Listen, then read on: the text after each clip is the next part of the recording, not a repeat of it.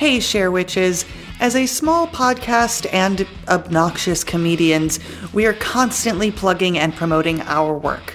But right now we want to plug and promote some amazing organizations providing resources and support to our Black communities, like Reclaim the Block, Black Visions Collective, the Ochre Project, and My Block, My Hood, My City, which is a bomb-ass Chicago organization that currently has a small business relief fund for Chicago's South and West Sides that you should absolutely go give your money to.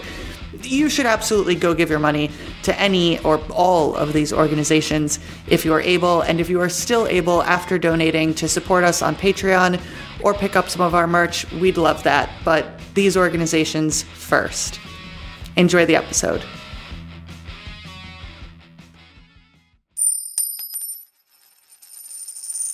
Welcome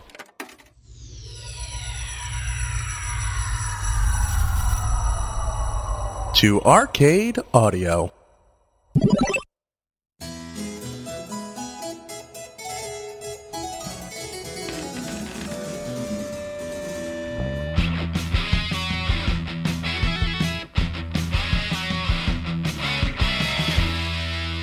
Friends, it's your other friends. Welcome to another episode of Shared History. History, because you're worth it. Oh my God, thank you. Just me or all of our listeners? That was just the general you. Oh, okay. To all the people, you're all worth it. Welcome. I feel slightly less special now. Well, you know what? You should, because today is a guest episode. We've got your hosts, me, Cass, of course. And me, Nat, of course, as well. But we have a lovely guest as well. Yeah, speaking of me not feeling special, we have somebody who is very special. Oh my goodness. And very special to the Shared History family. Yes, she is not only one of my coworkers at the Banditry Co. and a magnificent digital illustrator, she is also the beautiful artist behind our illustrated logo design. And her name is Sarah Cruz. That's me. Sarah, you also did the animation for our Scared History episode. Oh, yeah. I did. That was also me, yes. Which was amazing. Thank you. I would hope so after all that art school. And, you know, I feel like Natalie, I've been remiss. I've not mentioned The Mummy or National Treasure or Nick Cage in a while, but the inspiration for our original logo design, Natalie, do you want to give the description you threw at Sarah? Oh gosh, it requires me to remember the names of the characters, but I basically was like, you know, like we're one of us is like a little Marion Ravenswood or whatever her name is from, and one of us is we're professorial, The Mummy / Indiana Jonesy people. And you nailed it. Yeah. Thank you. I have seen the Brendan Fraser Mummy probably too many times. So actually, Cass, your outfit was directly pulled from the intro scene with Evie. Yes! That's literally her opening outfit. And then I put Natalie into a blazer because Natalie exists in blazers only. It's true. I do love a good blazer. Natalie, one of my favorite blazers of yours, because I have a running list going. I have a lookbook of you and your blazers. Is most one of them, as you do. Yeah, it's weird. There's a shrine. A lot of red string connecting things. It's one you wore for Jane Bond. I think it's like a yellow and reddish, almost kind of like a plaid checkered with shoulder pads, but very tastefully done shoulder pads. Yeah, they're very sharp shoulder pads. It's like a nice mustard, almost. Yeah, it's a nice mustard tone. That was actually my sister gave me that. Because she bought it for herself and was like, oh, no, I can't wear this, but Natalie can. No, I'm not long enough for this. You know, sometimes you must be at least this long to wear the blazer. Well, yeah, that was a lot of intro there. A lot of, laser-focused intro. Yeah, I really hope that you have a nice blazer-focused story to share with us today, Sarah. Oh, man. I'm so sorry, Natalie. I have deeply let you down then. Oh, well, it's I might forgive you. We'll determine it later in the episode. But Sarah's going to lead us off with a story to share. Okay, so I thought that it could be fun to talk about the history of the Haunted Mansion at the Disney parks. Wait, the one from Disneyland? Yep. Actually, I thought we could talk about some of the different versions as well from all around the world. Oh, my gosh. It should be noted that Sarah's a huge, huge Disney nerd. I am a massive Disney fan, but I feel like I have an excuse because I did used to work at Disneyland, so I feel like it's okay for me to... I wasn't anything, like, super special. I just used to work at one of the stores because I did that Disney college program. You want to know why? You want to know why Sarah couldn't be a character? Because you must be at least this long to be a character. Okay. They do have very specific physical requirements. It's bizarre. I would like to clarify that I could have been some of the characters, but a lot of people asked if I was ever a princess, and I could not be one of those because their height requirements are a little bit more stringent. Mm-hmm. Damn. Yeah. So I could have been. I think I'm the right height for like Chip and Dale. And, like, some of the, like, the suit characters. My sister pushed over Rafiki at Disneyland. That's incredible. She sometimes doesn't know her own strength. And we went as, like, near adults. Like, I think this was... Oh, God. Oh, I was really hoping she was, like, a little kid. No, I just, like, in fear, like, pushed him over. Nope, just an adult bully. I think we were both, even like, better. We're either both in college or, like, high school or something, and we saw, it was, like, Goofy and Rafiki or some random combination, and, like, it's funny, but my sister, like, we got to, like, we lined up with them to take a picture, and then they can't talk to you, so my sister... as an adult was kind of being inappropriate, but like just fucking around, like, okay, guy. And then she kind of gave him a playful push and she knocked him over. Oh no. And it was really bad. Oh my God. I forgot about that. Thank you so much for this gift that you've given me. The mental image of this story is absolutely glorious. So thank you for that. Sorry, Kate, I had to share it. She'll forgive you. Maybe. Okay, so yeah, I just thought it would be super fun to talk about the Haunted Mansion because it is one of, if not my most favorite rides at Disney. And there's like a lot of really cool inside trivia and like history behind it that not a lot of people know about. So when you guys said to pick a niche topic, this was like the most niche that I could think of. So... yeah, I hope you guys are excited. It is not very blazer heavy, unfortunately. That's fine. I'm sorry, Natalie. Okay, Natalie, you can do the history of blazers another time. Great, cool. That would actually probably be a really fun topic I'd love to talk about. Like, I think most fashion histories are actually kind of interesting to listen to. When were shoulder pads invented? When were sleeves invented? What necessitated the shoulder pad? What historical event set the wheels in motion that made us need to protect our shoulders on a day-to-day basis? You know what, Natalie? Go forth, find the answer, and come back and share it with us. I can't wait. I'm going to tell you guys the story. You should, research it on the side while I'm talking about the Haunted Mansion. Just panic research. I can't wait to tell you guys the story of... you know, full contact business meetings that led to needing shoulder pads. But for now, the Haunted Mansions. For now, yes.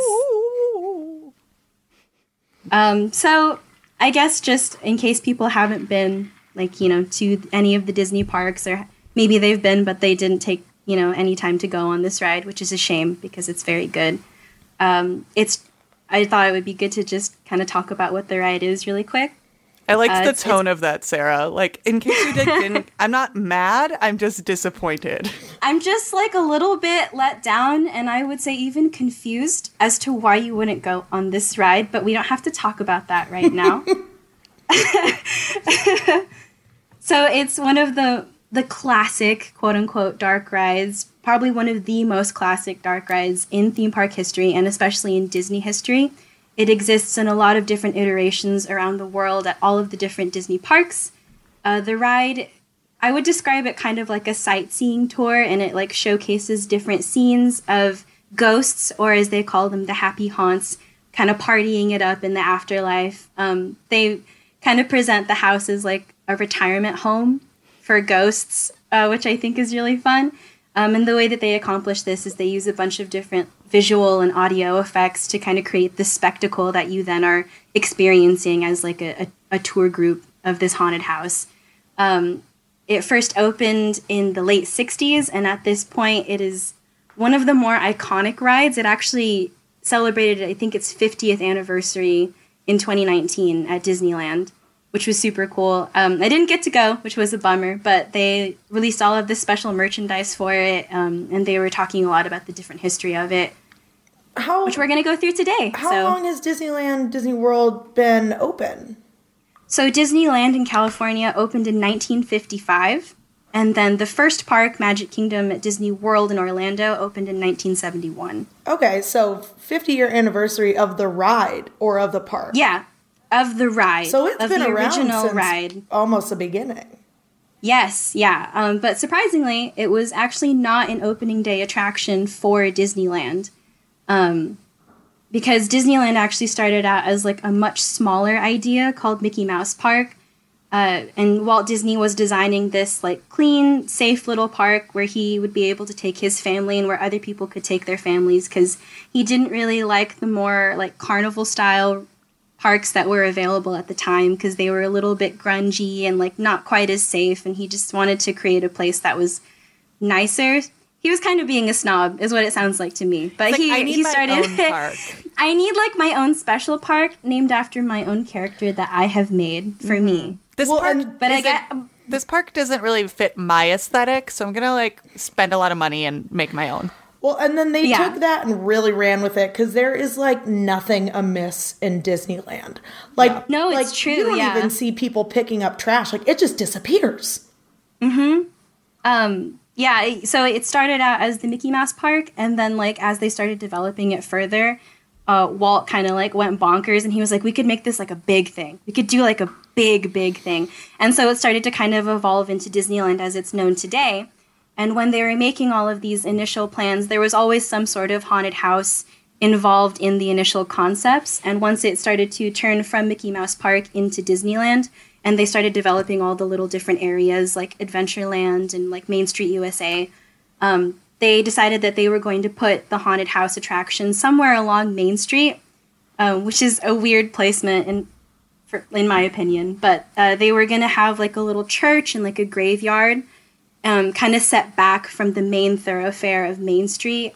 And then next to that was going to be this super old rundown house. And that was where they were going to house this like haunted house attraction.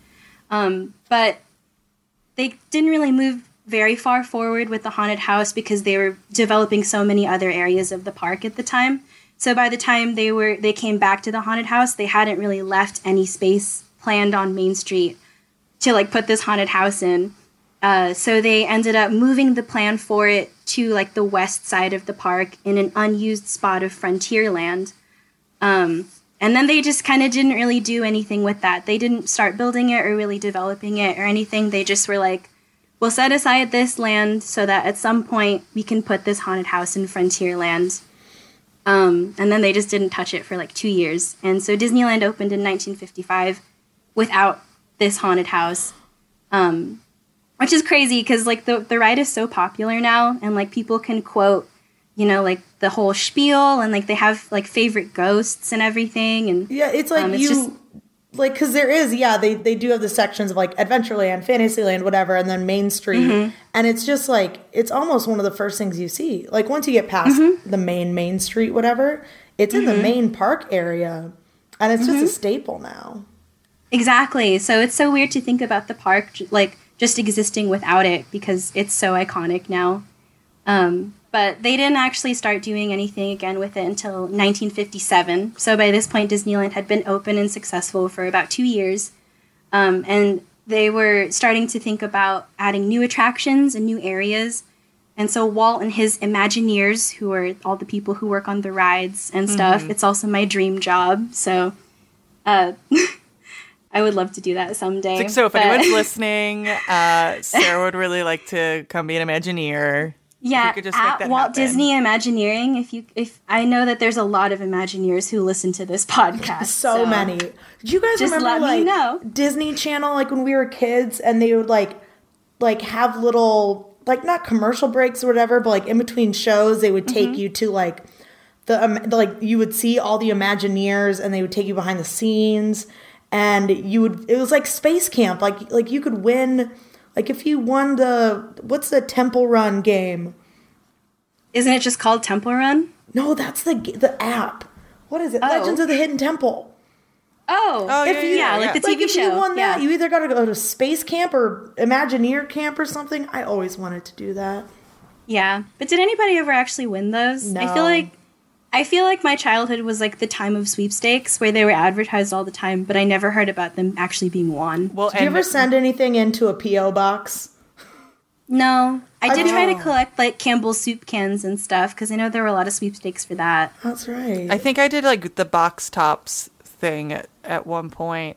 I actually won a lot of things as a kid. Humble brag. Wow. No big deal. No, not like sweepstakes things, though. Just like I won like concert tickets, like radio call-in contests for like concert tickets that I was too young to be at, like the 1998 Summer Bee Bash.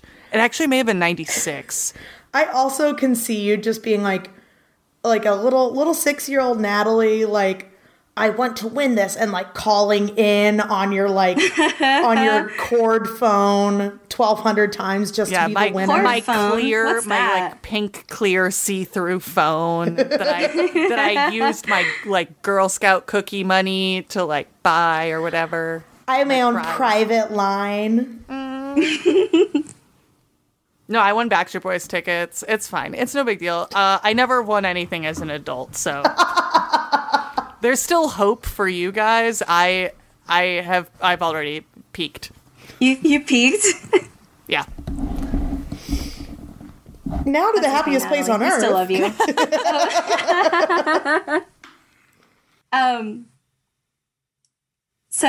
So the first expansion that they were going to make to the park, now that they were like making bank and they were super popular and, you know, they were kind of ready to add new stuff to the park. They started developing New Orleans Square, which I keep saying this. It's so funny to think about the park without New Orleans Square, too, because the other ride that is in New Orleans Square in Disneyland is Pirates of the Caribbean, which is, I think, probably the other most iconic Disney ride. Like, these are like my top two most timeless Disney rides. And so it's just so strange to think that they were like, oh, we'll just add them in later, you know, and now they're like so huge. But so the first expansion was going to be New Orleans Square. And this new area that they were plotting out included the land that they had set aside originally for the haunted house because it kind of bled a little bit into where Frontierland was at the time. So they decided to just include the haunted house in the New Orleans Square area. And they ended up re-theming the outside of it to look more in line with the New Orleans architecture. So they made it into like an antebellum 18th century plantation style house. And it was actually mainly based off of a real house. I don't know if you knew that. But the Shipley Lydecker House in Baltimore served as a really strong inspiration for the exterior of the haunted house. Yeah. I can't imagine. Do they have like pictures of like the design before they decided to shift it to this plantation style? Because I can't picture like, was it just like a stereotypical like spooky ooky tumble down shed style haunted house? Yeah. So Harper Goff was one of the Imagineers at the time who was doing a lot of the exterior designs for the haunted house while it was in development. And when they had it on Main Street, it looked a little bit more Victorian. And then once they moved it into Frontierland, I believe that they kind of themed it to feel a little bit more in line with like a Western, like rundown kind of house. And then now, of course, they've reached the plantation style house for it instead. And so Ken Anderson was the one who designed it into this like plantation style house instead. And he brought it to Walt and he was like, hey, check out this design for the haunted house. What do you think? And Walt was like, I think it looks really good, but I'm really not a fan of how like gross it looks. I don't really want to have this like run-down house, you know, in the park. Because by this point, Disneyland was known for being really pristine and like really perfect and stuff like that. So Walt very famously told them to tidy up the design and said, we will take care of the outside and let the ghost take care of the inside. Ooh, that's a great quote, yeah. I feel like. Yeah. So that is why even though it's supposed to be a haunted house, when you go and see the haunted houses, like the haunted mansions at the Disney parks, they all look like they're in like pretty good condition, but the inside is all run down and gross. So then Walt approved the design once it was nice and clean and up to his standards, and then they started building. They started creating New Orleans Square, and they started working on the mansion's exterior. But there was one small problem, because they hadn't actually decided what was going to be inside the haunted house yet. They knew what it was going to look like, but they didn't actually know what the attraction was going to be. So the Imagineers, mainly Ken Anderson again, started to work on ideas for the story and the overall feel of the attraction. Wait, so they had and the they house through, before they even decided? Yeah, actually. Mm-hmm. Yeah, they built the whole the main house, like the facade of it, was finished and decided on before they had even really decided what was going to be the actual attraction. And so they started coming up with all these different storylines for it. They went through like several, I think, but one of the more prevalent ones, you know, when you research the Haunted Mansion and like its history, was based around a former pirate named Captain Gore, and he married a young woman who didn't know that he used to be like this bloodthirsty pirate, and she found out on accident about his previous exploits, and then he murdered her, and then she came back as a ghost to haunt him until he went crazy, and then he hung himself. Oh, that's dark! Yeah, I know! So that was like one of the original storylines that they were thinking about implementing for this ride. It's only a little bit messed up. I mean, when I think about Disney World and Disneyland, though, my mind goes right to murder-suicide. Right? I feel like it's a pretty linear jump. Yeah. Like a very logical connection. Natural. To me. Yeah, exactly. So for various reasons, some of them more obvious than others, I'm sure, they did not really implement this as strongly as they probably were going to at first. A lot of the story elements are actually present in the attraction today, even if the actual linear narrative isn't as clear. Like I mentioned, this ride kind of exists more as almost like a sightseeing tour of a haunted house. Mm-hmm. So there's not really like a plot to the ride. Like if you go on, you know, the Snow White ride or the Peter Pan ride, you're following like the plot of those films, but you're not really following any sort of story for this. And they still kept in different parts of it. In the stretching room at the very beginning of the ride, there's a part where like all this lightning and thunder will crash, and it's revealed that there's a hanging man in the rafters. So that is a remnant of this original storyline. The bride who lives in the attic is also a remnant of this. And then a smaller, more subtle one is that in the Disneyland California Haunted Mansion, if you look at the outside of the house, the weather vane on the house is a sailing ship, which is also a reference to this old storyline. Mm-hmm. And then I have one more fun fact about it, you know, originally being tied into pirates. So if you're in New Orleans Square and you go down to, like, the lowest area of those, like, steps that are right in front of the Haunted Mansion, you will eventually come across this bricked-up archway, and it says 1764 at the top of it. And this was part of this whole huge interconnected story where, like, you know, there was a pirate captain who owned the mansion, and then there's Pirates of the Caribbean nearby, which was originally going to be a wax figure walkthrough. Way more boring. Yeah. Can you imagine turning a wax figure walkthrough into a multi-film into franchise? A water ride? Yeah. Oh my god. Yeah. I wish they would do that with Hall of Presidents. Yeah. I've been waiting. So they were gonna have this like almost like a secret crypt slash like pirate stash tunnel area. Ooh. That was going to be kind of underneath the mansion and was going to connect you to where Tom Sawyer's Island is now, just to kind of make everything about pirates, like almost like a pirate underbelly for New Orleans Square. Ooh, oh, that's so crazy. Yeah, but since they gave up on like the whole pirate backstory for the mansion, they didn't really end up building it. But it would have been really cool because it was inspired by like the Paris catacombs. Ooh, yeah. Well, oh, that's also.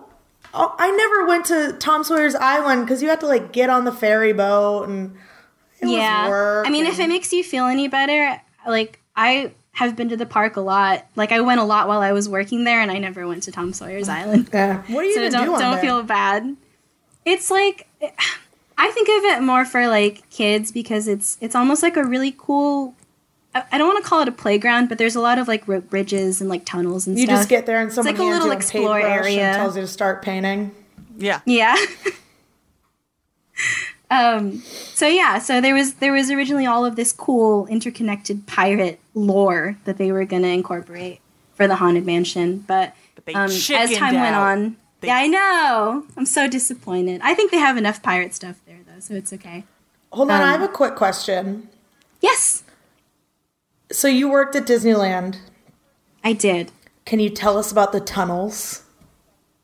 So, actually, they're called Utilidors, and they don't actually exist at Disneyland. They actually only exist in Orlando. Oh. Mm-hmm. Yeah. So I had some underground corridors because I was actually stationed. This was so annoying. They put me right outside the park. They put me in Downtown Disney. So I was like steps away from the actual park. Aww. But I was working at a store not technically inside the park. But I usually just tell people I worked in Disneyland because it makes more sense than being like, I worked in Disneyland but right outside of it in Downtown Disney. It just makes it's easier. I worked in Disneyland's front yard. Exactly. No, literally. That was me. I could see the gates from like the doors of the store that I worked at. I worked at the World of Disney store in Downtown Disney, if you ever go. It's too big. They gave me my assignment and I was so freaked out. But so yeah, I had some Utilidors to walk through for that because it's like underneath one of the hotels, but I unfortunately did not have the experience of the Orlando Utilidors. I just feel like there's more going on that they're telling us. I think I've been in one of the Utilidors in Orlando. My high school choir would every other year go and sing for like the candlelight processional or whatever. We would always go between Thanksgiving and Christmas once they started all of their like holiday programming and do a sing song, and there was like a day that they were always kind of moving us around because we had to do like dress rehearsal and sound check and whatnot, and then we could kind of go do our own thing. But I feel like I may have been in one. I don't remember. I was 16 and running around. That was ages ago. World. Yeah, it truly was. It was back. It was back when I was peaking. The end of the sweepstakes era. Yeah. You were probably in one at some point. That makes sense. That's probably where they would have taken you. So I mentioned that Pirates of the Caribbean was at one point going to be a walkthrough. Haunted Mansion was also going to be a walkthrough for most of its development. I think Walt Disney just really, really, really liked walkthrough attractions. I don't know why, but he was super into the idea of making these walkthroughs. He couldn't think. He couldn't have the big picture. He wasn't an Imagineer. It's true. He was their boss, but he wasn't one of them. Exactly. Just like he basically said he'd stopped animating before. I see. The new goal for this episode is to now appeal to all of our Imagineer listeners. Fans. Yeah. We know who's doing the real work. Exactly. Pander, pander, pander. I know. Please hire me. Okay. So stuff's starting to move along at this point for the Haunted Mansion's development, but the surrounding area and the exterior are pretty much already done at this point, and they still haven't quite nailed down the actual attraction yet. And this is mainly because in the early 60s, they were starting to focus more on other attractions. Specifically, they were preparing a lot of stuff for the 1964 World's Fair, which took on a lot more priority than the Haunted Mansion. So they were developing It's a Small World, the Carousel of Progress, and the Ford Skyway, as well as the Great Moments with Mr. Lincoln attraction to bring to the World's Fair. So kind of devoting all of that extra time to those prevented them from developing the Haunted Mansion further. So it's just kind of existing in development hell for a while at this point. And then the fair finally ends, and so they bring on more Imagineers to start working on the attraction so they can kind of get it in gear and finish it. And two Imagineers of note who started working on it were Mark Davis and Claude Coats. And they started working on new elements, mainly like story elements and different scenes and set pieces that they could tie into existing ones to kind of flesh out the attraction so they can finish it. And they were having a lot of trouble finding a way to make the walkthrough aspect of the ride work, because doing so would mean that it's just a super low hourly capacity, like barely any guests getting through. And plus, they'd have to have tour guides bringing people through the house, you know, on a set schedule. And it was just kind of logistically not super ideal for the ride. But as I mentioned, Walt was like really dead set on having it as a walkthrough. So they kept trying to think about different ways that they could make it work. And they considered moving scenes around or like building a duplicate of the show building. But they couldn't agree on a good solution. So it just kind of stalled again, because they couldn't figure out how to get it to work the way that Walt wanted to do it.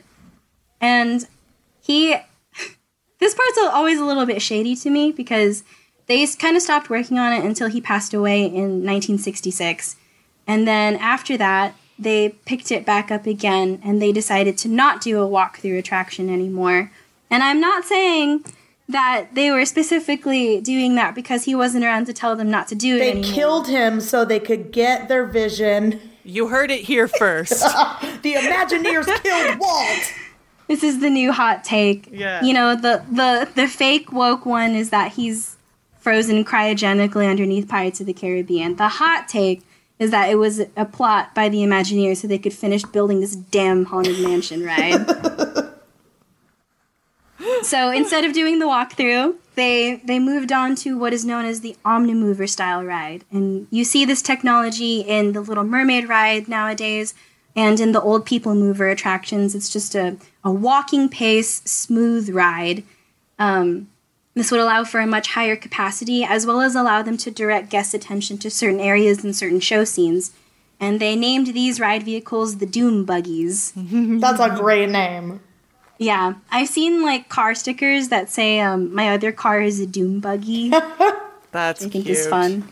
Yeah. They kept developing, they kept working on it, but they kept running into problems.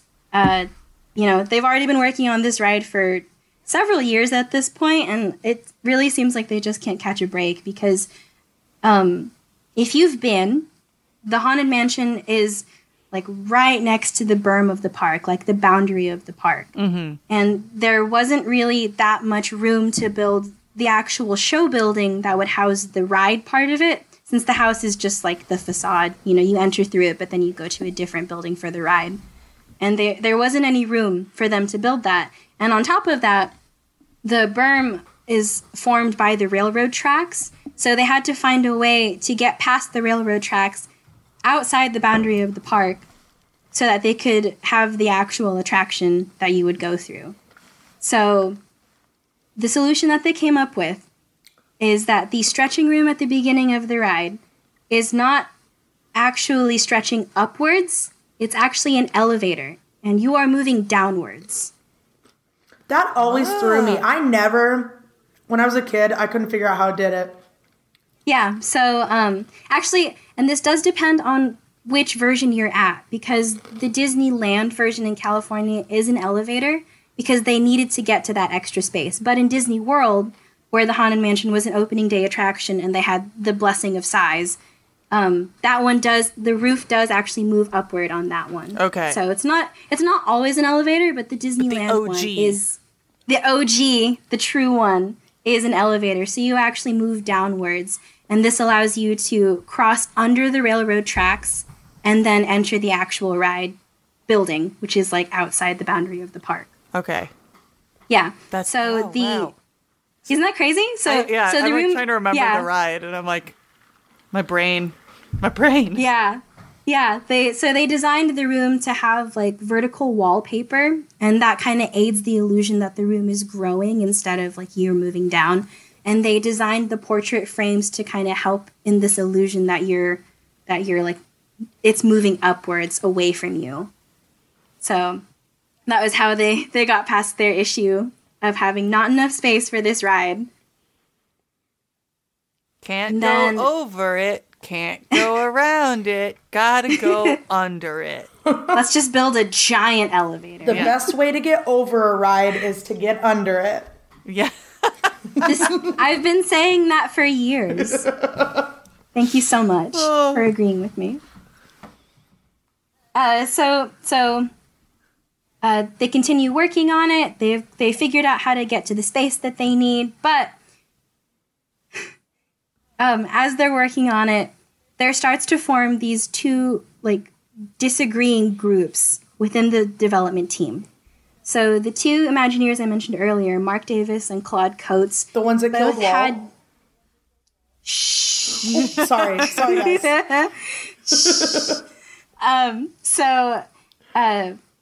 They both had two really different ideas on what the ride should actually be like. Because Mark Davis favored a more family-friendly, kind of lighthearted vibe for the ride, because it's Disneyland. And he was like, this is a place for families. This should also be a ride for families. And Claude Coats thought that it should be like actually a little bit scary. He was like, no. He was like, if it's more haunted blood. Lots of blood. He was like, listen, if it's a haunted house, I want to see a haunted house. Like, I want it to be a little scary, you know? Mm-hmm. And so there were people who started siding with each one. People who thought that it should stay more lighthearted because of the rest of the park, and then people who thought that because they were trying to draw in a slightly older crowd with this ride, that it should be kind of spooky. You'd think that they would have worked this out between the two of them before they killed Walt Disney. Yeah. You know, I guess they just didn't have that kind of foresight. I feel like this was like a Macbeth, Lady Macbeth situation where they're like, let's kill him. It'll be a great idea. And then they got to focus on logistics afterwards. Yeah. They just had to get him out of the way so it wasn't a walkthrough anymore. Yeah, and then they're like, now what do we do? You got to think one more step ahead. Classic Macbeth. Classic. Sounds like you're speaking from experience, Natalie, so that makes me kind of nervous. Wait, hold on. For murder? Yeah.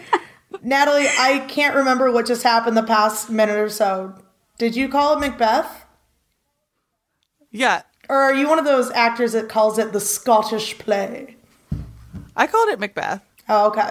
Is that a thing? We're not in a theater. Okay. Well, that's true. Is that a thing? Is that like an actor thing that happens? Yeah, it's bad luck to say Macbeth in a theater. Why? I think because there were a bunch of productions of it where like disasters befell the cast and crew. Oh, wow. Well, and so it's a superstition now. Joe, Sweet Joe, one of the bartenders at Comedy Sports, he's an actor, and he will only call it the Scottish play. But I also realized he was a bartender at a theater, so that might be why he said that. Yeah, that might be why. Afterthought. See, you also need to think a little bit faster, Cass. Yeah. A little bit ahead. I don't think good or fast. Your brain's just too full up of the publishing info for Lord of the Rings. You know what? I need to stop reading that publishing page. You're taking up all the available brain space. You got to prioritize something. Yep. I mean, my head is all full up of Disney Parks trivia, so I don't really know if I'm allowed to just pass so any judgment. I've been enjoying watching Cass ask you a question, like, of a date or something, and you not have to look at anything and just be like, oh, yes, the park opened in this year, and this happened, and...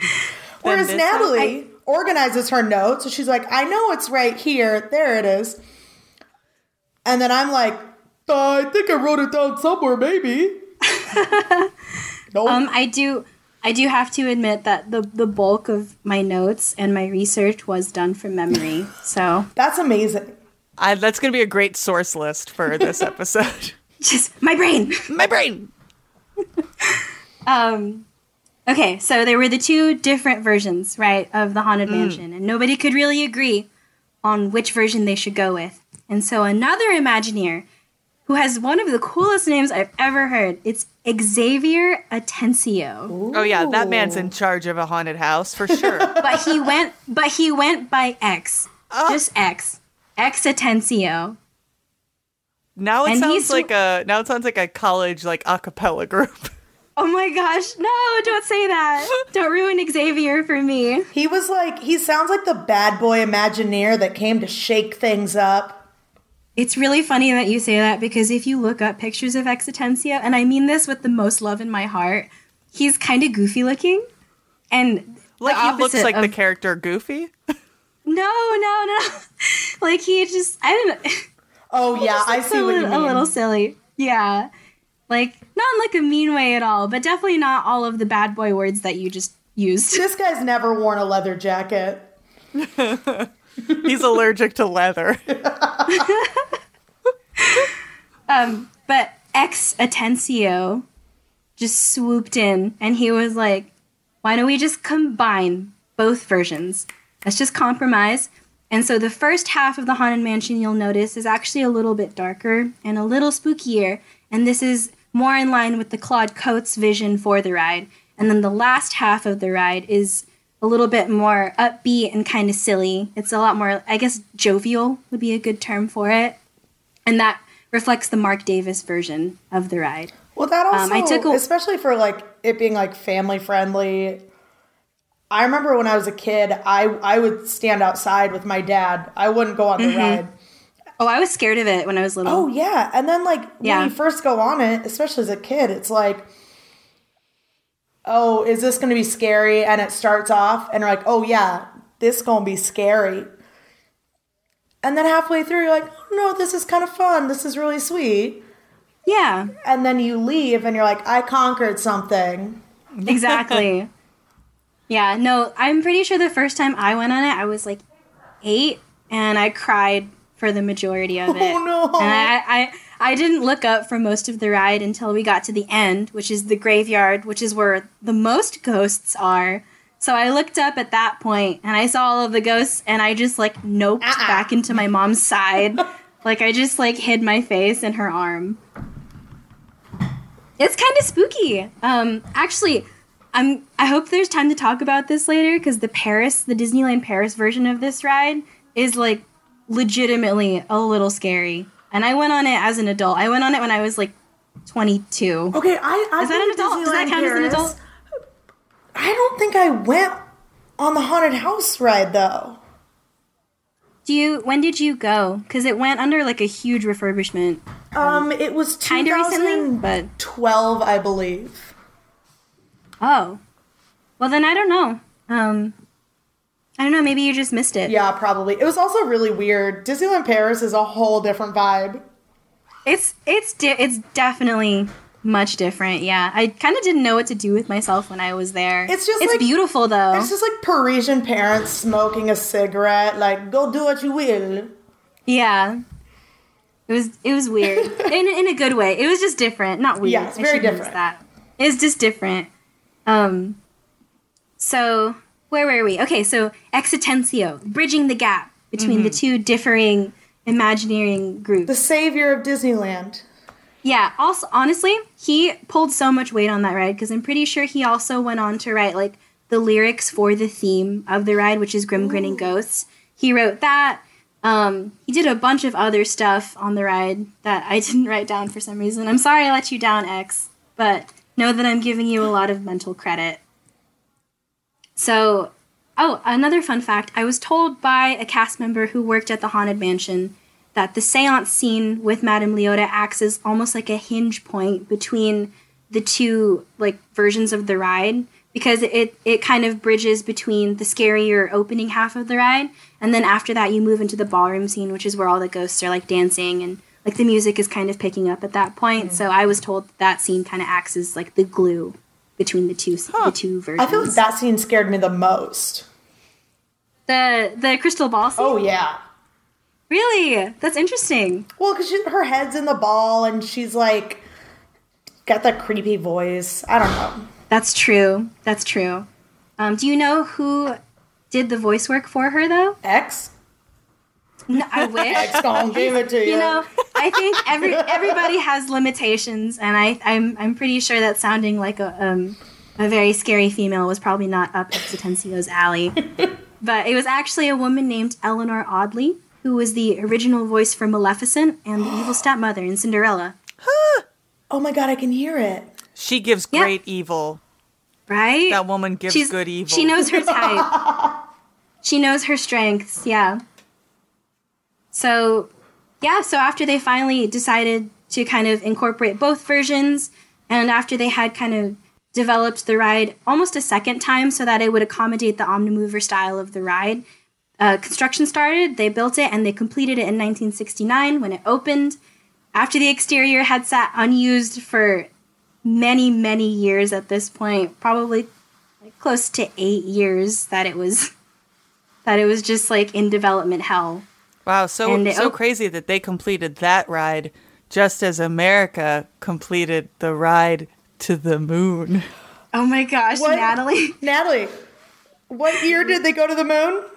We went to the moon in 1969. Not 1968, but the year after. It was very low. Is this a reference? Oh, sorry. Thank you, Even Stevens musical episode. Yeah. It's also a callback to season 1 where we probably sang it too many times. In 2 or 3 episodes. That sounds like the appropriate amount of times to sing that song. I think so. For a non-space-related podcast. Yeah. I think that's fine. There's nothing wrong with that. Well, in Disney World, there's the Futureland, or not Futureland, but... Tomorrowland. They got space stuff there. Yeah. I think most of the Disney parks have that, except for Disneyland Paris, which has Discoveryland. Mm. Which is very cool, but I'm not here to do the history of that one, even though I could, but I'm not supposed to be talking about it. Yay! Repeat guest, so I can tell everybody more Disney. Our in-house Disney expert. You know, that is actually how my family refers to me. I'm only a little bit ashamed. Be proud. Yeah, I got my Hercules jammies. Sarah, I'm only going to ever call you X from now on. Please, finally. But I will put it on a leather jacket for you. It's what I deserve. Okay, so that's pretty much the history of the Haunted Mansion as it was as it was getting developed, all the way up until it was built, and now it just kind of exists at Disneyland, at Disney World, Disneyland Paris. I know they have a version of it at Hong Kong, which I can talk about in a second, and it's just one of the most classic rides there now, which is really cool and kind of funny considering that they didn't know what to do with it for such a long time. Yeah, it was just hanging out. Yeah, honestly, same. Just chill. I too have sat in development hell for most of my life. I too have sat at a Disney park and not known what to do with myself, so I empathize with the Haunted Mansion. I was there when, I don't know if it was when the movie came out or if it was a certain anniversary, but they did it all up like Nightmare Before Christmas. Yes, so it's an annual overlay that they give the ride. It starts in September and goes all the way to, I think, the beginning of either January or February. And they just do over the whole Haunted Mansion in like a Nightmare Before Christmas theme. Because I feel like I've been to Disneyland a bunch of times. My mom loves Disney. And we started going in like the fall because we'd miss the summer crowd and the spring break crowd. Right. Mm-hmm. So that must have been when we saw it. Mm-hmm. Well, yeah, if you're going pretty much any time after August and any time before March, which sounds like about when you would have been going, that's when they have this overlay going. They don't do it in Orlando because most of the people that go to Disneyland are like locals. You know, they have a lot of pass holders and stuff like that. But most of the people that go to Disney World in Orlando are tourists who want to see the attractions as they are, like the original versions. Mm. So you'll notice that Disneyland gets a lot of holiday overlays. Like Space Mountain will get one called Ghost Galaxy for Halloween. And then, you know, the Haunted Mansion will do this Nightmare Before Christmas one. But they don't do those over at Disney World. That's interesting. That makes sense. Mm-hmm. Yeah. I do have some other, like, trivia and fun facts about the mansion, if you wanted to hear them. Yes. But yeah, let's power through some hot triv. So, and these are specifically for the Disneyland one, because I did take, like, a walking tour of that one, so I know more about that one than the Disney World one. They are almost identical, but just for clarity, these are supposed to be about the Disneyland. Yeah, so don't send us hate mail to our non-existent P.O. box. Or the Imagineers. Yes. Yeah. Oh my gosh! And I, you know, for all the Imagineers who are listening, please don't be disappointed in me for incorrectly identifying the right special effects. But at the start of the ride, there are these griffin statues at the bottom of the stairs, and you'll notice that there's like a line kind of on their neck, and that's because their heads are actually designed to be able to move and like follow you as you go past. But the problem is that the speed that they eventually decided on for the Doom Buggies was too fast for the griffins to follow you. So they started doing, I think the cast member referred to it as like disco griffin, which is where they were just moving their heads like really, really fast, and it looked really stupid. So they disabled the effect, but they are still capable of doing the movement. The endless hallway is achieved through a really cool effect. It's actually just, there's a mirror, and then in front of the mirror, there's a scrim, which you guys know what because it is because you're theater people. I do not know what a scrim is. Ugh. Oh, so then you're not a theater person, Cass. I'm a theater person. I'm not a theater nerd. Well, I'm not a theater person at all. Yeah. So, like, I don't really know what you're. But you're a wannabe Imagineer, so you got to know this stuff. Yeah. I'll allow that. I'll allow it. So a scrim is like almost like a gauze-like cloth. Yeah. So it's painted. That's used. Yeah, it's painted in a way that it's opaque from the front, like if it's lit from the front, but then translucent if it's lit from the back. So the stretching room that I mentioned earlier where you see the hanging man and the rafters, when you enter the room, the ceiling actually looks opaque because the ceiling is actually a scrim, and they're lighting it from the front. But then they light it from the back when the lightning flashes, and you can see through the ceiling to the hanging man. So that's a scrim. That's cool. Yeah, they use those on a lot of Disney rides, actually. So for the endless hallway, they have a scrim in front of the mirror to kind of give it like a hazy effect and to hide the fact that it's, you know, a reflection of the hallway that you're looking at. And then there's a floating candelabra in the middle of the hallway, and they actually paint the back of the candelabra black so that the reflection doesn't show like in the mirror. Oh, That's smart. Yeah. I love this ride because it's a lot of, like, practical effects. Smoke and mirrors. Yeah, exactly. It's a lot of, like theater, like, stage tricks, which I think is cool. Throughout the ride, there's a bunch of different Raven animatronics that were originally supposed to be the source of the ghost host, who is the narrator of the ride. But they eventually decided to just have him coming directly from inside your Doom Buggy instead. So the ravens are still there, but they just, like, squawk at you. That's instead. So Raven. Oh, isn't it? To just be squawking. It's the future. They can squawk. Ravens be squawking. The crystal ball lady that you were so afraid of, her name is Leota, and she's actually named after a real Imagineer who also has a super cool name. No. Leota Tombs. Stop it. No, I'm not making this up. This is her name, Leota Tombs, with like two O's. I love it. That is her. MBS? Yes, that's it. That's a cool ass name. Right? And she worked on this ride. Like, she was destined to work on this Haunted Mansion ride. Destiny. Right? And she actually provided the video projection for Madame Leota. So the face that's inside the crystal ball is that Imagineer. It's Leota Tombs? Yeah, and then we mentioned this earlier, but her voice is Maleficent. I think that's the most badass thing I've ever heard. And then, on top, this is like my favorite fun fact because there's like layers to it. The Haunted Mansion the Nightmare Before Christmas version that you mentioned earlier. Yeah.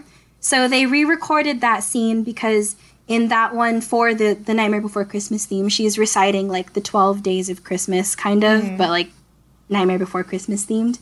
So they had to re-record the like projection because obviously it wasn't going to line up with the new audio.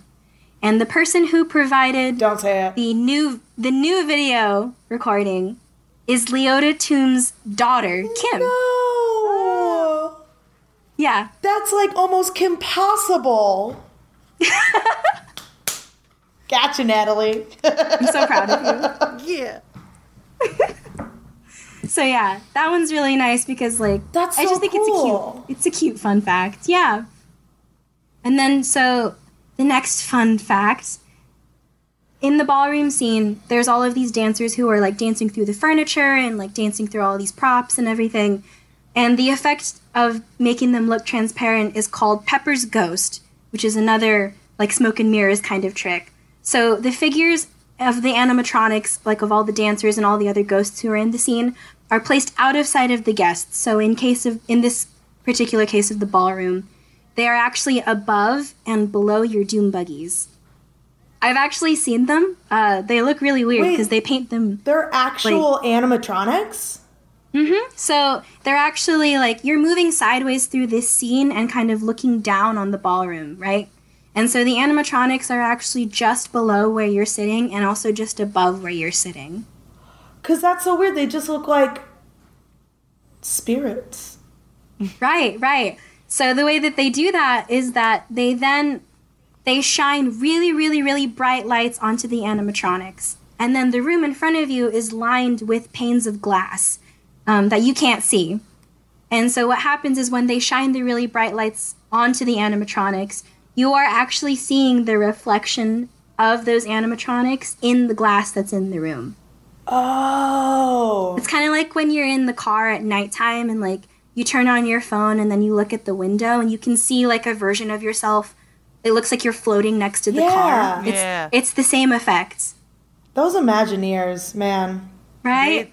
They sure imagine and engineer things. Whoa, maybe that's where they got the name from.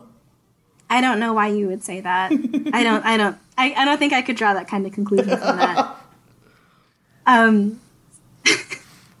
And so these glass panes, I have a fun fact about one of them. As you're leaving the ballroom scene, you'll notice it's hard to see, but near one of the pillars, there is a spider sitting on what looks like a spider web. But it is not sitting on a spider web. It is actually covering up a hole in one of the glass panes because sometime in the 70s, a very unruly, very bad guest brought a gun. Wait, what? To the park. Brought a gun, all right? The 70s. The 70s. Things just aren't the way they used to be, huh, folks? But decided to shoot through this scene. Hey, Sarah. Yes. Did he decide to shoot the glass? Is that a reference to something? That's a Die Hard reference. I'll see myself out. Oh, what reference? A Die Hard reference. Oh, God. Sarah spends enough time with Justin and I and we quote that a lot. So I figured, you know, I don't know. You have to remember that I haven't seen you guys in like 3.5 weeks outside of when you came by my house to give us masks. This is true.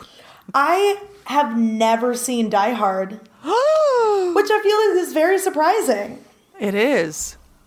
We'll have to fix this. Yes. I believe in us. Sometime when we're not all bonus episode quarantines. Yeah. Just like a live watching of Die Hard, specifically for Cass. But yes, he did decide to shoot the glass. That wasn't a very good impression, I'm sorry. They're not my forte. I forgive you. Thank you. I don't really have like a solid explanation for why he shot, in the rides. Some people have told me that it was actually because he wanted to shoot the glass and see if it was there. But they found bullet holes on other rides in the park, so who knows? But anyway, so he shot through one of the panes of glass. And this was a problem because the panes of glass for that scene run all the way from top to bottom. And to replace that, they would have had to remove the roof of the show building replace that pane of glass, which would have been expensive and closed down the ride for like a pretty extensive amount of time. So what they did instead is they just put a little spider on top of it to cover up the hole, and just put a spider. It's still on there. It's still there. Put a spider on it. That might be the paint didn't shatter. Yeah, honestly, it must be some like pretty thick glass, I guess. We'll have to find out. We'll have to shoot it to find out what it's made of. All right, Annie, get your gun. Yeah. No one named Annie is here. This does sound super crazy. But I have actually seen the bullet hole on the other side of the room, so I can verify that it is a true. You were on fact. The other side of the room? I was, because I took that walking tour. Oh, that's right. I don't know if I'm technically, I don't know if I'm supposed to talk about it, but I'm not working for the company currently. So, okay, you know what they did to Walt, so just watch your back. Oh my God, you're right. I gotta be careful. So. We'll just bleep out all of the nouns in this entire episode. Oh, good. That's a good idea. I'm sure that won't ruin the listenability of this episode. Be difficult to do, right? Just all of the nouns. Yeah, sounds like a good plan. Oh man. Let's see. Okay, I only have a couple more fun facts for you. The main singer of the Mellow Men, who sing the ride's theme, is a guy named Thurl Ravenscroft, who also voiced Tony the Tiger. That's... I was trying to get Natalie to do that. She doesn't want to do it. She just shook her head. Me. You just left her hanging, Natalie. Also, whenever we try to do things in unison, since we're recording remotely, I just feel so bad for Rip. He don't need to line it up. He can just let us look stupid. Sounds stupid. No. Podcasting is a visual medium. Everyone knows that. Oh, I'm sorry. You're right. This is my first time doing it, so what do I know? Yeah, we can tell because you're wearing your pajamas. I wanted to feel comfortable. Whereas Natalie and I are in fresh press blazers. Yes. Don't lie to the listeners. Don't lie to the Imagineers. Cass is in a sweatshirt. Don't let her fool you. Why? The Imagineers' whole job is finding playful and entertaining ways to lie and deceive us. And make you cry. No, that's just practical. Pixar animators. Yeah.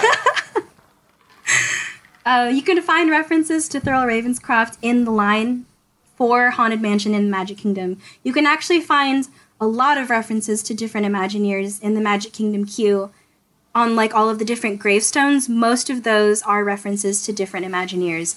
Like Raleigh Crump, Leota Toombs, Yale Gracie, Ken Anderson, Xavier Atencio, our boy, Claude Coats, and then one of my favorites, Fred Jorger, who was really good at making rocks out of plaster. So he was their resident rock guy. And if you find his tomb, or his, I guess, grave marker, it says that the way that he died was that a great big rock fell on his head. Oh. Which is a little tribute to his rock legacy.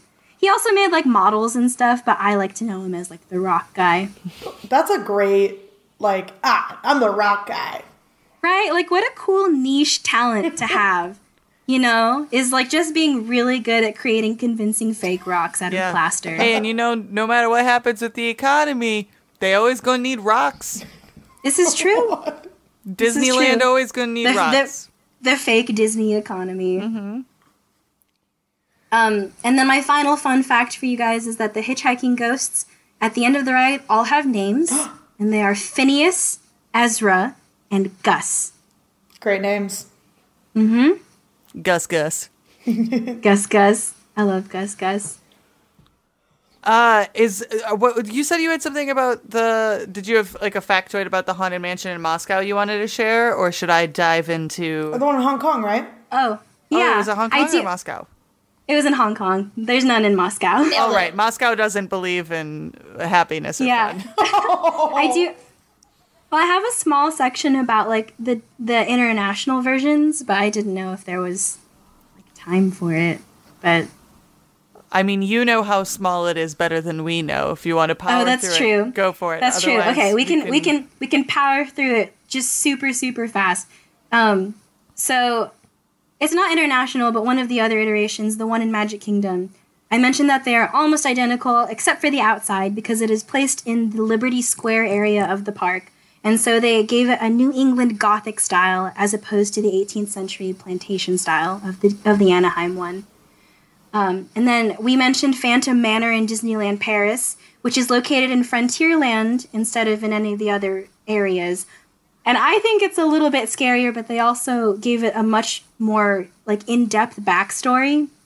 So because they placed it in Frontierland, they connected it to all of the other areas and rides around it and named the town Thunder Mesa. And that could take up a whole episode by itself. But the basic story of it is that the manor is owned by a dude named Henry Ravenswood, who was a gold miner and struck fortune in the nearby Thunder Mountain, which is where the train ride is. And he accidentally unleashed this evil spirit that, like, basically ruined the town because he was digging too far into the mountain, despite being warned not to. So he was fracking. Basically. And so his daughter, Melanie, was supposed to get married to somebody and leave the town, but the groom never showed up on the wedding day because he was murdered. by the titular phantom of Phantom Manor, who was later confirmed to be the spirit of Henry Ravenswood, trying to stop his daughter from leaving him and leaving the town. So now she just wanders throughout the mansion forever, surrounded by ghosts, who were invited by the phantom for an eternal party. This version of the ride is so spooky to me, because near the end of it, instead of going through like this fun like graveyard like party scene like you do in the American versions, you go through a town called Phantom Canyon, which is full of, like, I guess the dead residents of the town and, like, all these other ghosts that the Phantom has invited to just hang out with him for eternity. And, like, the animatronics of the Phantom are really scary. One of them, he's, like, not all the way decomposed yet. So he's not, like, a skeleton, but he's not, like, the other ghosts who just look like people but blue. He's kind like, of... He's, like, sinewy, juicy. You know? Juicy. Like from the Mummy. I could do that one. I was so excited. We actually just watched that movie like 2 days ago. How? Because it's not streaming anywhere. Do you have it on DVD? I do. I have a version that looks like it's inside the Book of the Dead. Stop it. I do. I found it for $6. What? I found it at the exchange. I've been wanting to watch that movie for literally years, and I don't own it on DVD apparently. So what I'm getting out of this is that there will be a back-to-back movie night with Die Hard and The Mummy, which the classic combination, almost identical films. Actually, we'll probably have to throw National Treasure in there because I'm Natalie. You haven't seen The Mummy or National Treasure, have you? I've seen The Mummy. I saw The Mummy when it came out. Yeah, yeah. You haven't seen National Treasure, though? I've never seen National Treasure. I can't believe you. Right now, I'm reading the Da Vinci Code, though, so I'm getting ready. Okay, I have read every Dan Brown book except Origin, which I started, but I don't read anymore. No, because you get stuck on the publisher. I love Dan Brown. We digress. Anyway, take us. So Phantom Manor is the Paris version, and the reason that the story there is like so much more emphasized is because since it's an international park, they couldn't rely as heavily on the narration for the ride as the American counterparts do. So the ride had to have a very clear, like linear narrative that could be conveyed without really using any sort of voiceover. Although they did get Vincent Price to record some lines for it, which is pretty cool. Are you serious? Mm-hmm. Actually, if you go back now, they took it away for a while, I think, but recently, they brought back the Vincent Price narration, so at the beginning of the ride, you'll hear him doing, like, the intro talk and stuff. Nice. Yeah. I think he also does the laugh for the Phantom. Like, he does his famous, like, Vincent Price cackle. Yeah. And then, yeah, so my last international fun fact for you guys is about the Hong Kong version, which is actually called Mystic Manor and is not themed to be like a haunted house because the culture surrounding death and spirits and the afterlife in Asia is a lot different than Western cultures. Oh. So it wouldn't really go over the same way in Hong Kong if they did it like they did it here. Hmm. So instead, Mystic Manor is not a haunted house, and you're visiting this house of like an old-timey explorer, not necessarily an Indiana Jones kind of guy, but like I'm talking like a British dude who's going around and collecting stuff and then bringing it back to his house and making all of these like rooms full of things. Okay. You know what I mean? Yeah. It's like a really specific. Yeah, I'm sure that there's like a character, like a parallel character that I could think of, but because there is. Yeah. But so you're going through his house, and his pet monkey accidentally makes all of the objects in the house come to life through a magic spell. It's really, really, really cool. I've seen videos of it, and it's a trackless ride. And because they had a lot more effects available to them, like new projection effects and things like that, it looks really cool. Wait, what's a trackless ride mean? Like, there's no track for the ride. They move, I think it's like along a wire technically that's embedded into the ground. That could be wrong. I'm sorry to the Imagineers who are listening. I know that's how they do it for the Tower of Terror because you move forward on that ride and it's following like a wire that's embedded into the floor. There's no actual track that the ride vehicles are attached to. You're in a vehicle. That's what a trackless ride is. Yeah, you're in a vehicle still. But they're not moving along like a rail or anything. Like it looks like they're just moving over a smooth floor. Oh. The Ratatouille ride in Epcot, or not? Yeah, they're building one in Epcot. The Ratatouille ride is like that. So, I didn't know there's a Ratatouille ride. Yeah, do you get to eat on it? There's only one. God, I wish I went on it, and they only showed me like fake food, but I want real food. Yeah, that's just gonna make me hungry. I guess that makes sense if it's in Epcot to make you hungry, because then that's 90% of what there is to do in Epcot. Let's go to Italy now. Yeah. Or are they in France? They're in France. How dare you? My apologies to the Imagineers and to Ratatouille. And to budding rat chefs everywhere. Yeah, but you're doing them a disservice. But not to France. So yeah, if you ever get the chance to like, I don't know why anybody aside from me would ever spend their free time doing this, but if you ever have some free time, you should look up a video of Mystic Manor because it's really, really, really cool. Oh, I'm 100% doing that. Yeah. You should also look up Phantom Manor so you can see that it is actually quite scary, and I'm not a baby. If you're going to start looking up ride-through videos, just be careful because next thing you know, 8 hours has passed and you've got nothing done. You haven't showered. Your significant other is resenting your smell, and you're just going to watch another 8 hours of ride-through videos. The most dangerous thing is recommended videos. Why are you exposing my life like this? Because it's also my life. Spoken like a true Florida boy. But also... But also, you're implying, spoiler alert to our listeners, we're all still in quarantine while recording this episode. You're assuming that I'm showering and that my husband does not already resent my smell. Look, there are many excuses for the actions that I had just laid out. That is one of them. We're all trying to waste as much time in as many different ways as we can these days. I will say ride-through videos on YouTube are great. Also, the Pirates of the Caribbean in Shanghai is wild. Yes, it's crazy. And there's like a billion other like YouTube channels for just like theme park history and stuff like that, which are incredible. I haven't watched in a while, but Defunctland is a personal favorite. Mm-hmm. And Defunctland on YouTube, it's very good. Defunctland and Yesterworld is really good. Yes. Wait, are also those very names good. Of parks or the YouTube channels? The YouTube names channels. Of the channels. Oh, now, such a weird. Although I was going to say, if there was like a knockoff Disney in Moscow, what would it be called? And then in my head, I immediately thought of Defunctland. So. Well, also very good. And if not outright propaganda, it's an incredible commercial. The Imagineering docuseries on Disney Plus.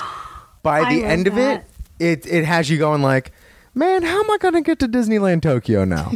Yeah. No, honestly. I really want to go to Disney Tokyo, especially Tokyo Disney Sea, which is like their sister park. It looks so cool. I had a couple of friends who went during like Halloween time. Ooh. And they just got all this like awesome Japanese candy from there. It was great. And they were able to bring it back. Amazing. It was wonderful. That sounds so cool. Well, do you guys have any questions for me about any of the Haunted Mansions or just Disney trivia in general? I have no questions. I just want to go watch ride-through videos for hours now. So thank you for that. My job is complete. But wait. Before you do, Cass, in my story that I will share, might give you a couple more things to YouTube. What? Okay. What's this? An ad interruption? Oh, you betcha. Cass and I are so excited to introduce our sponsor for the rest of this season, Raygun. Raygun has been called the greatest store in the universe by Raygun. They are the most important clothing store Earth has seen since the early Mesozoic era. They specialize in t-shirts and modesty. If you breathe oxygen, you'll love it. And yes, this is a real ad, and Raygun is a real company with real stores in the Midwest or virtual stores on the interwebs. Shop online at raygunsite.com, RAYGUNSITE.com, and use promo code PEWPEW for free shipping. That's PEWPEW spelled PEWPEW, of course. Once again, that's raygunsite.com, promo code PEWPEW for free shipping. You're very welcome. Okay, so I had a completely different story planned for today, but then I remembered that we were having Sarah on, and I was like, I bet she's going to do something Disney-related, and frankly, I'll be a little disappointed if she doesn't. I'm glad you feel that way. I was like, I'm going to do a Disney story, too, because why not? And I told that to my husband, Justin, that I changed stories. And he was like, watch, she's not going to do a Disney story now. And you're going to look like an idiot. What if you had the same Disney story? Sarah, did you text Rip? Yeah. Oh, but I didn't. Well, Sarah does her job better than I do mine. So, because I still never text Rip. Here's the thing. If it was my story, we would be ending the episode now. But it wasn't my story. So we get to dig into something that I'm sure Sarah already knows about. What a treasure. And this, also since we're on the topic of fun Disney facts, while looking for a Disney story that I wanted to do, I found this disturbing fact. Walt Disney liked to eat hot dogs cold as a snack when he got home from work. So I did not know that one, and I probably could have gone the rest of my life without knowing that one. Thanks, Natalie. Hey, well, Disney's can have a little bit of hot dog as a treat. Yeah, as a treat. But this is about this. We're gonna keep it close to home in the good old U.S. of A., where one of the best potential presidential candidates ran for office in 68, 72, 76, and 80. Wait, is it really? It's not Ralph Nader. Oh. Sarah, do you know who it is? Tell me, Natalie. It's Winnie the Mother Effin' Pooh. Shut up. What? Winnie the Pooh ran for president as a publicity stunt, I don't think officially, numerous times. His first bid was announced in Disneyland in 68, and it and they kind of just it was like kind of like a soft publicity stunt. It was like near the end of summer, but then they noticed that it helped bump park attendance. Okay, but Winnie the Pooh is British. Well, yeah, apparently they did not care. And how old is he? Definitely not a citizen. I feel like at that point, probably not old enough. Yeah, I like that these are your main concerns with Winnie the Pooh running for president, Cass. I mean, in my notes, citizenship and age. In my notes, literally, it says, don't worry that he was totally not an American citizen.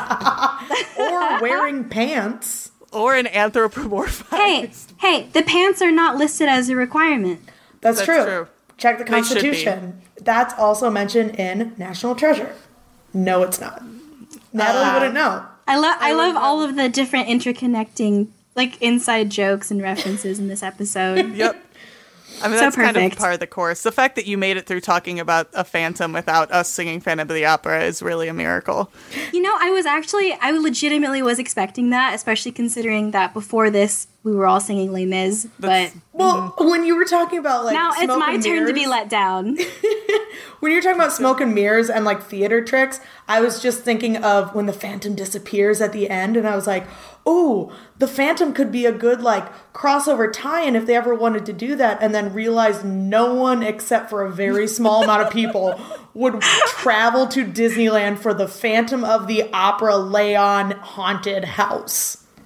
I mean, all of our Imagineer listeners, I think you should at least write it down. Do you know how many assholes would be singing on their Doom Buggies? Listen, the amount of people who recite the, like, entire ride narration really exist. Yes, and I hate those people. There's people who are just doing. You would hate people me during the Phantom version. See, but that's different because it doesn't exist. Like, yeah, exactly. Well, but people are trash. People will do, they'll do, like, the whole stretching room narration and everything where you're all packed in together and you can hear them doing it. Oh. And then they'll be on their phones for the rest of the ride, which is annoying because it's dark except for their phones. Rude. I'm only a little bitter. People are horrible, and that's why you have to nominate British bears. Winnie the Pooh, yeah. So he in Disneyland in '68, they noticed, like, a little bump in park attendance. So, you know, naturally the politicians then got greedy and decided to give it another go. In 1972, though, they dialed up the production value several notches. I personally love how, like, detailed they got, but in 1972, he was officially nominated not only in Disneyland, but at Disney World. Oh, wait. This was just at the parks? Well, yeah, it wasn't like an official camp, but it was like, you know, stay on this journey with me. Okay, I just thought, like, you know, weird people are like, I'm going to run for president just because it's funny. I was like, I don't know. Well, has a lot of strings he can pull. I wasn't sure. Yeah. In the 2008 presidential election, Mickey Mouse received 11 write-in votes nationally. Only 11? Come on, guys. Only 11. 11 disconnected, they didn't plan it, write-in votes from across our fair country. That's terrifying. That's how desperate people were to not have a black president, apparently. Oh, my God. Anyway, no matter that... he wasn't an American citizen. I'm talking about Pooh. Barack Obama is an American citizen. We've seen the birth certificate. So in Disney World, they, like, announced his campaign at Cinderella's Castle.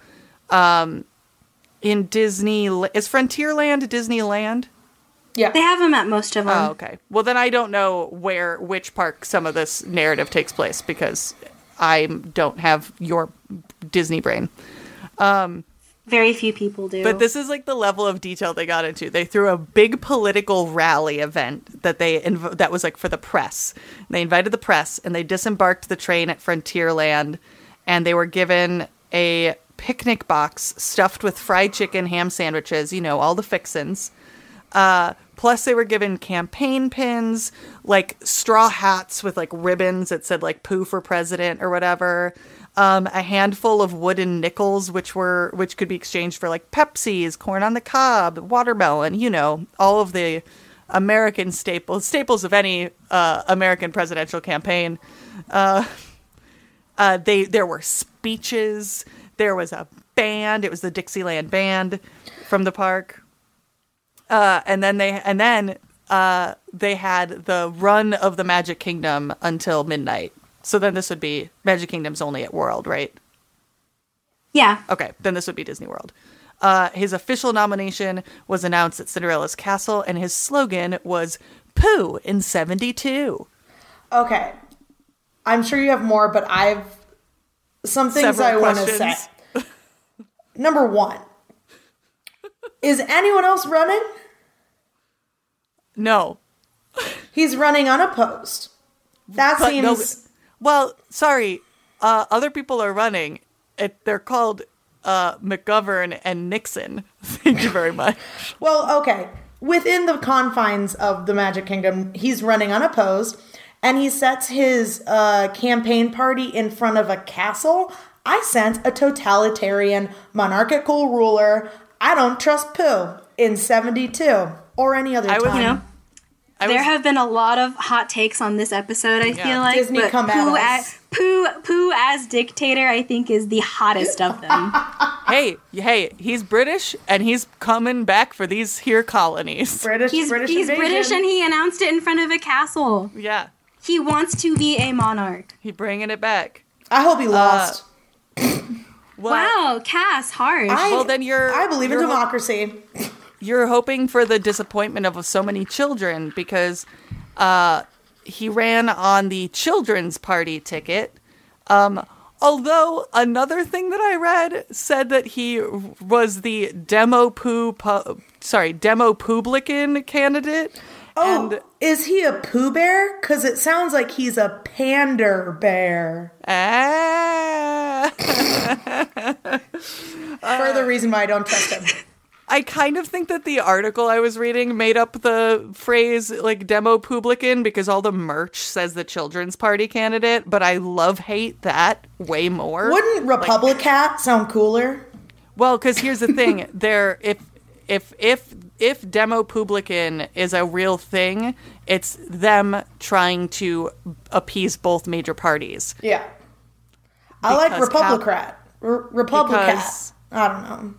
Capitalism. That's true. But they also they held like a big convention, and Sears had remember Sears, guys? Sears Roebuck. Sears. Speaking of sweepstakes, Sears had teamed up in the whole promotion campaign and held drawings at their stores nationwide to select winners to win a trip for them and their families to the convention as quote-unquote delegates. A veritable Willy Wonka situation. Yeah.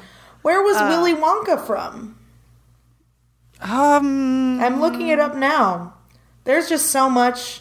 There's just so much controversy here. Pooh Bear even went on a campaign tour sponsored by Sears and Amtrak. He was on the tour along with Tigger, who was his press secretary, and Eeyore, who was his campaign manager.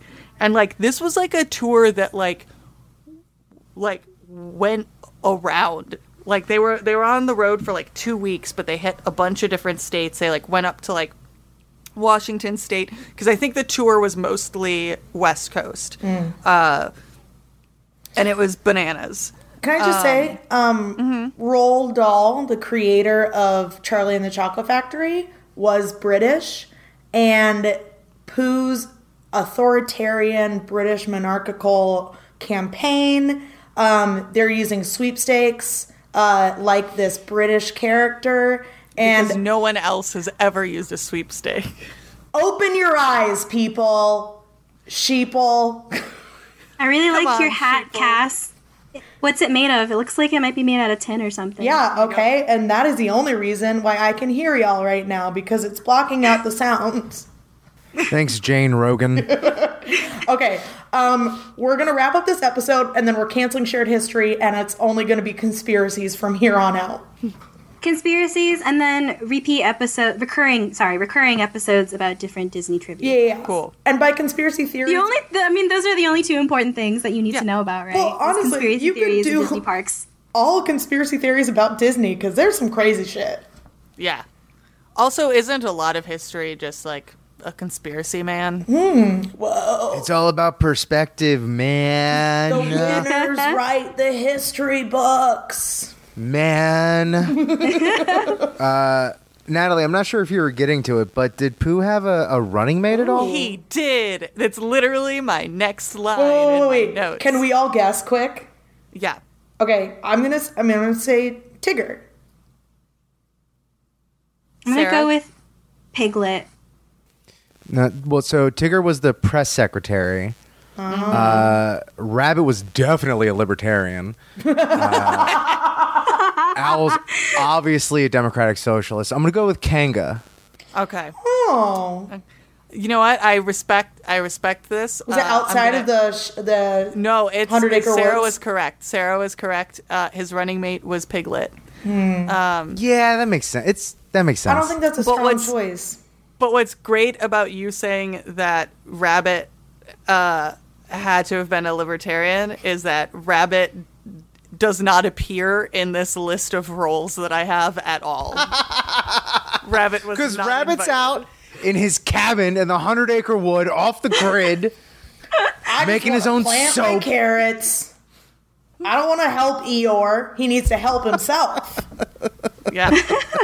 Pull yourself up by the tail that you nailed to your bottom. Oh, bother. Oh, don't bother me.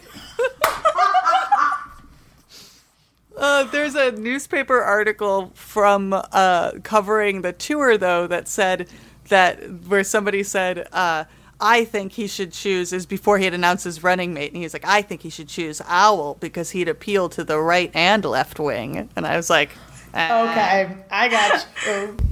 It's pretty good. Owl's a little too wise, a little too like whispering in the ear. Yeah. He gives me like a Dick Cheney kind of vibe. Mm-hmm. Piglet, you know, honestly should run for president because he's more like he's a puppet. Let's be honest. Well, so Kanga is a woman, so he can't win with her in 72. Yeah.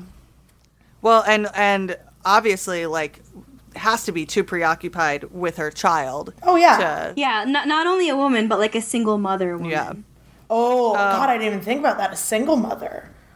Well, Eeyore was a campaign manager. Tigger's giving me Biden vibes.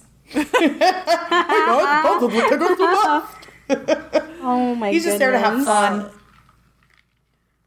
Eeyore is the campaign manager, which I feel like tracks because that seems like a great job for a masochist. Christopher Robin was his head advisor. Which I feel like is kind of specious. Super. His cabinet, Owl was in his cabinet. Yeah. His cabinet was Owl, Eeyore, and Tigger. His chief of staff was Kanga. Okay, that checks out. With Roo as her assistant because child labor doesn't apply in the 100-acre woods. Or nepotism, apparently. Or nepotism does apply. Yeah, nepotism always works, apparently. In Tigger's role as press secretary... Because, you know, he's the most eloquent of the characters.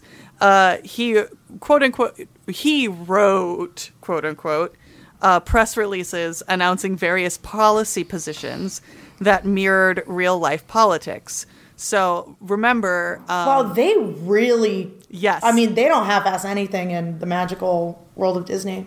They do not. And remember, Pooh was running against McGovern and President Nixon. This is 1972, so his platform included a promise to disclose the, quote, bare facts. Oh, no. A promise to put honey in every pot. And a battle to lick the high price of ice cream cones and to make sure everyone has an after-school snack and other proposals aimed at the youth, but also, like, satirizing modern campaigns or propagandaizing. Nah. What was everyone's? I don't know. I'm. Well, you decide.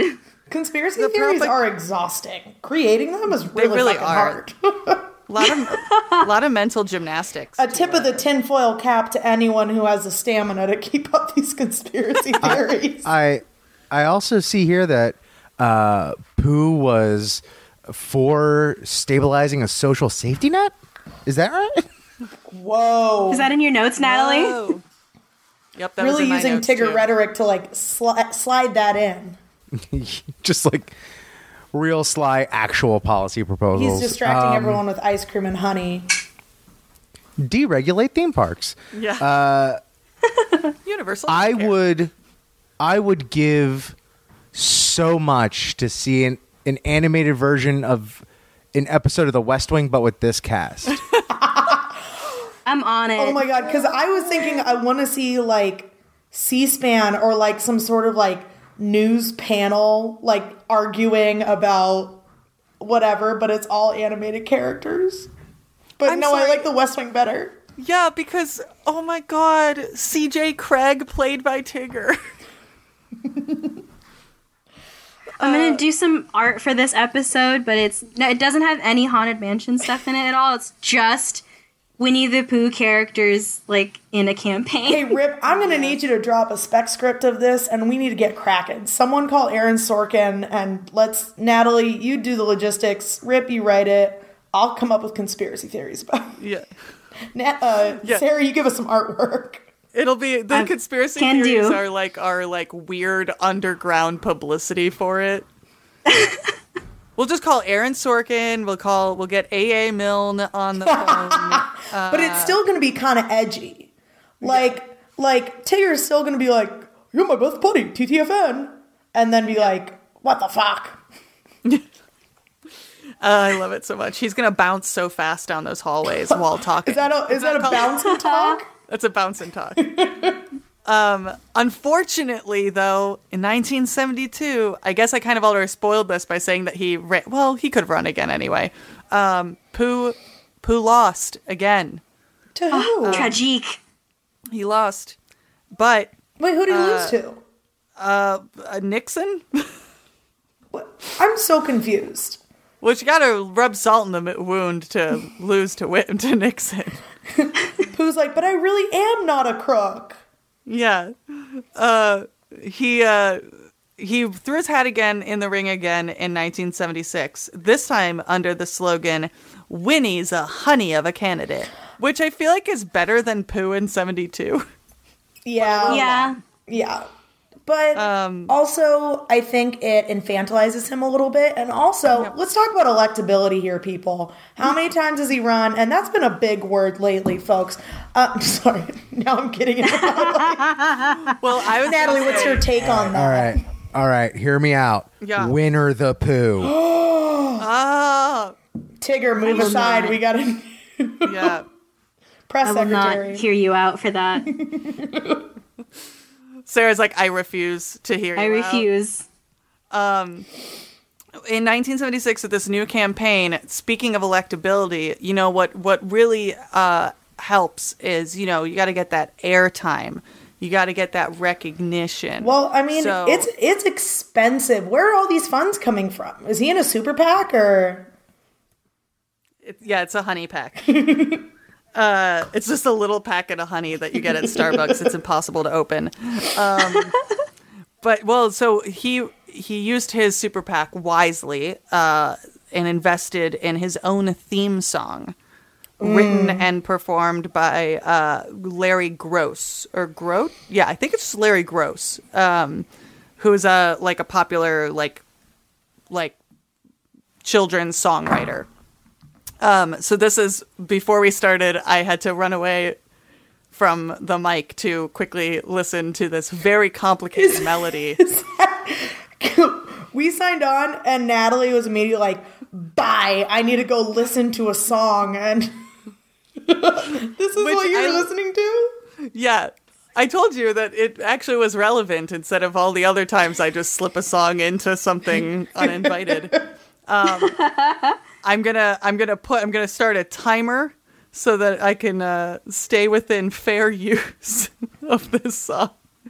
Or we could play it. We can just like drop it in here. But this is the song. I'm proud to nominate a bear who's been a friend to me, a bear whose name and stories is known by millions, sea to sea. And so right now, without more words or any more ado, I give you our next president, the Honorable Winnie the Pooh. Pooh for president. Pooh for Winnie. And that's all we have time for. And I didn't even get the melody right because I was trying to go so fast. You did more of like a Kesha Sing Talk situation. It is kind of it is very much like... Picture those records. Did you have like those old like toy records as a kid? They were like plastic, and you had like I know what you're talking about. Thick. picture like any song that plays on that. You imagine like the man singing its name is like Randy, and he has like a cowboy hat on. Can I throw some more hot takes at you? Yeah, always. So if I'm throwing all my money into a song, first of all, that seems stupid. I'm gonna go for Rafi as the songwriter, the guy who wrote Baby Beluga and all of those beloved children's songs. Well, you know, say what you want, but the song was nominated for a Grammy that year. For Best Recording for Children. And at this point, Pooh already had an Academy Award for Animated Short. So he was like the first presidential candidate, to my knowledge, that had an Oscar before being president or running. Wait. Because Clinton has Clinton doesn't have an Oscar. He has a Grammy. Don't the Obamas have an Oscar now? Oh yeah, they've got a spoken word, right? Well, that was Clinton. Oh, sorry, for a Grammy. They have an Oscar. They were nominated for an Oscar, weren't they? No, yeah. The movie that they produced, American Factory, won Best Documentary at the Oscars this year. Damn. Let's get him a guest spot on some sort of Shonda Rhimes show, because he'll win an Emmy for that for sure. And then we just need to get him a Golden Globe, which might be a little trickier. I'll throw the documentary in there, too. I figured it out, guys. I figured out how to get Barack Obama and Michelle Obama and EGOT. That's all you need. Well, Pooh's already on his way there, too. He's also got that Academy Award. He ran again in 1980, but there was much less elaborate than 72 and 76. He's too old at this point. He's lost his luster. He did have an opponent in 80. He ran against Captain Hook, which seems kind of like a loaded race. But then, you know, the American public surprises you a lot. And so park goers were like asked to like cast a vote as they came into the park. And Hook, it turned out, was trying to steal the election and was caught. Look, all I'll say is Captain Hook had some very good points about truancy, okay? And actually, like, a great healthcare policy. Oddly enough. Turns out enough of your crew gets scurvy, and you... Citrus for everyone. And you really start to identify more with the working man. But also another British Brit on the ticket. This is saying more about Disney than anything else. So yeah, some posit, and by some I mean this one article I read, posited that the Pooh campaign and its great success, and especially the 72 one where they went all out, may have been what teed up the America on Parade debut in 1975 for the park's for the bicentennial of the United States, because that park was also cuckoo bananas pants. It was in the Magic Kingdom. It ran for 2 years. It had a television special. It had like a coffee table book, and it also had a sandwich float, a television float, a turkey float, a rocking chair float, and wall carpet, because that's what America is all about. Cartoon teddy bears running for president and wall carpet. These are the developments that our founding fathers fought for. Wait, I want him to win, because then he'd be in the Hall of Presidents. Right? Winnie the Pooh. He already has his own ride. He has a full ride for him. He should be in the Hall of Presidents. He stopped running in 80 because of controversies over the rights to use Winnie the Pooh. So that sucks. But he's taking a step back from politics to focus on his family. Yeah, to focus on his origins, really. Here's a button. Oh my God. Buttons. Readers, podcasting. I unironically want medium, one of those. Natalie just held up her iPad to the screen so we could see a picture of the button. That's what y'all just missed. But so that's what I found when trying to find a Disney thing that maybe Sarah wouldn't already know everything about. That's wild. Would you hate me if I told you that I did know about it? but not as in-depth as you just presented it. I'm not surprised. I'm not surprised at all. I anticipated that I couldn't come up with something you didn't know about. And if I did, I would think that the internet made it up. So I didn't guess Piglet because I already knew. That was a legitimate guess. I only knew vaguely that this had been a thing, but I didn't know all of the details. So technically, I didn't really know about it. I just like that you gave me new things to know. Yeah. Oh, I did it. When it comes to Disney, my thought process is just Sarah Cruz, smarter than the internet. I can give you all those true facts. Yeah. Man, I would love to just... there's like so many good YouTube videos about like, not conspiracy, I can't think of the right term, but of like how all the movies like interconnect with each other. And then the theory that like the ship from Tangled is the shipwreck in Little Mermaid, and that it was the family going to the Tarzan place. I would love to do, or like if someone did a podcast or a YouTube video, just all of these like crazy, I don't know, like I could talk about Pooh's presidential run forever and just make up bullshit around that. That sounds like the most fun thing in the world to me, which is why I just did it. Rip is already starting on that treatment, so that script treatment. So we'll get it rolling. We'll release that in chapters on our Insta story. Mm-hmm. Yeah, it'll be a new Patreon exclusive. Will be our West Wing Winnie the Pooh fanfic. Oh my gosh, what fun! Right, and then in case anyone was wondering, blazers were invented in 1825. Oh, thank you. I have been wondering this whole time. The word blazer, the term originated in 1825. So is this sequel bait? Is this the equivalent of those bits at the end of Marvel movies to make you get to the next one? This is the next episode. The post-credit screen. It's a cliffhanger, so that means we'll see you later. Mm-hmm. I didn't do it right. I didn't say it correctly because that's y'all's job. Thank you, Rip. Thank you so much. Yeah, this is us introducing Thanos so that we can... But Thanos is a sensible tweed blazer. Also, I will give a little...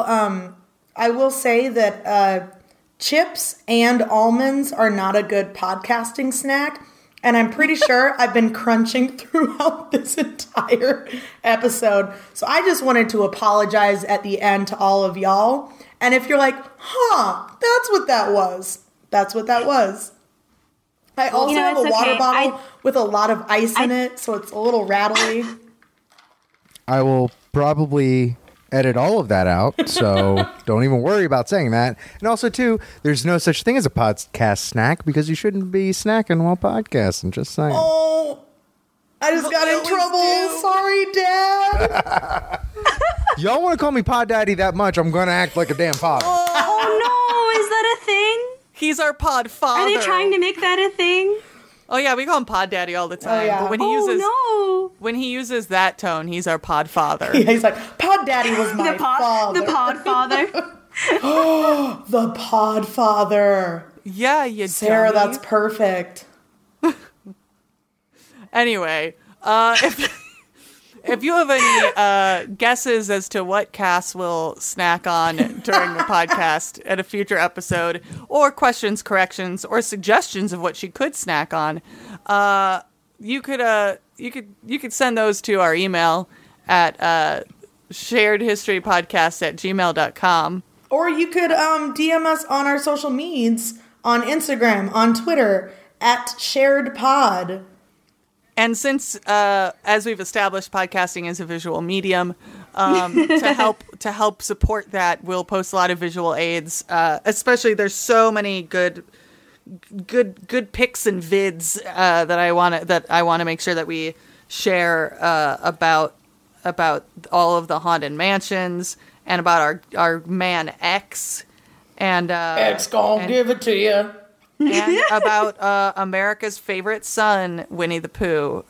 So we'll share all of those on the Insta and the Twitter Sarah, thank you so much for being on the podcast and for letting us regularly use you for your beautiful artwork. Of course. Thank you for having me. Thank you for listening to me ramble about the Haunted Mansion for like an hour.